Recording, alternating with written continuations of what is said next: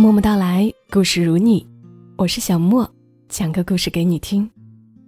十几岁的时候，有一年，我常常去一个小小的图书馆，就是那种很简单的，有好些条桌，然后几排书架的那种小的图书馆。我记得窗外是一排香樟树，微风从窗户里吹进来。图书馆里的人总是不多。我常常是在吃过午饭之后就进去，然后选上几本书，看着看着就忍不住趴着睡着了。一抬头，窗外阳光温柔，已经是下午三四点的样子了。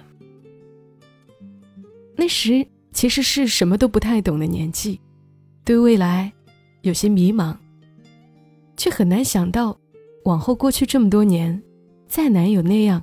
没有目的的看书、发呆、睡觉的时光了，所以反而常常怀念起来。可能是有一些图书馆情节的，我也一直记得一个很经典的短篇散文，作者新井一二三的《图书馆的恋人》。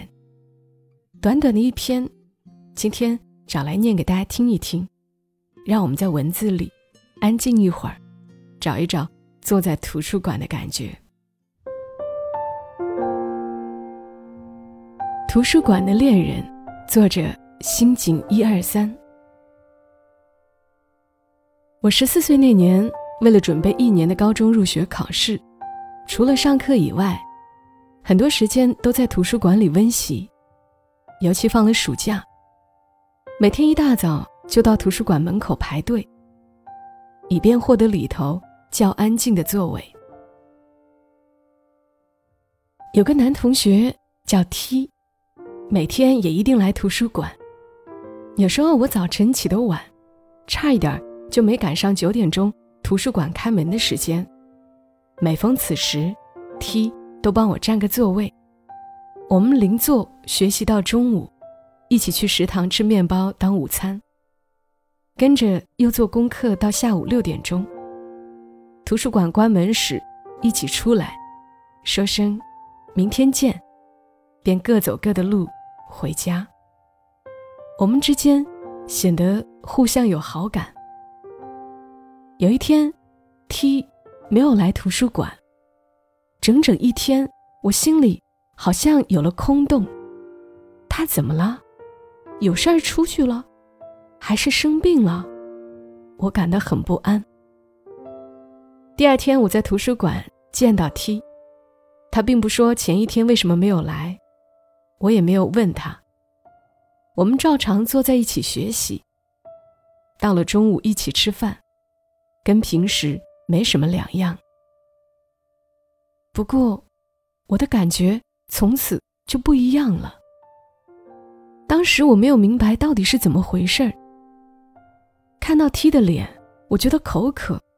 跟他说话则心跳，找不到他时心中不安的很。远处发现的他，简直像有了光晕一般，在我眼里异常灿烂。这一切，都是从来没有过的。恋爱，忽然想到这两个字，我大为狼狈。之前我也喜欢过一些男同学，但是始终很理性。这一次。却好比得了病，或者说，被他施了魔法，自己无法控制各种生理反应了。我不由得跑到书库去了。虽然每天都来图书馆，平时很少进书库，里面很安静，很凉快。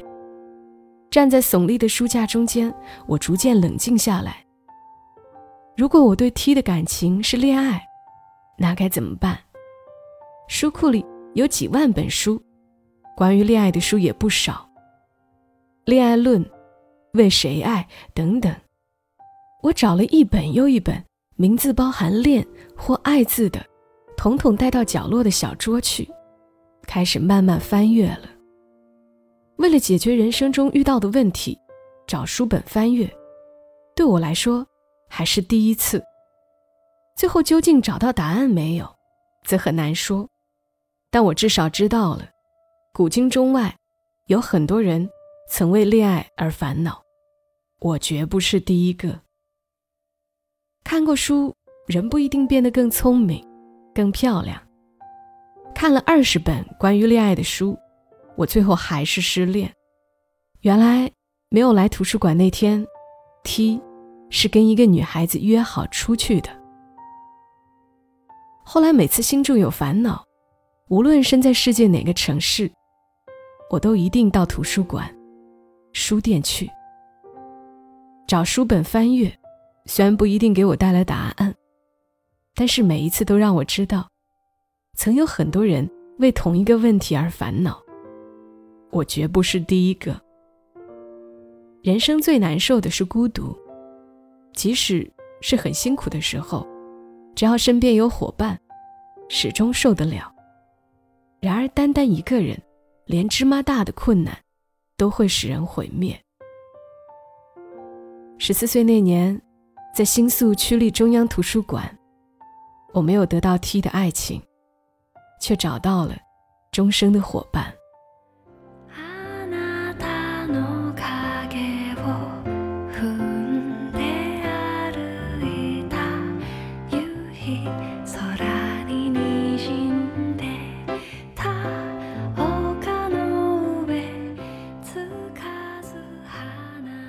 读完这个小故事。想到大家常说的一句话：“人生没有白走的路，每一步都算数。”可能也没有白白喜欢过的人吧。好了，这里是在喜马拉雅独家播出的《默默到来》，谢谢您来听，祝你一夜好眠。小莫在深圳，和你说晚安。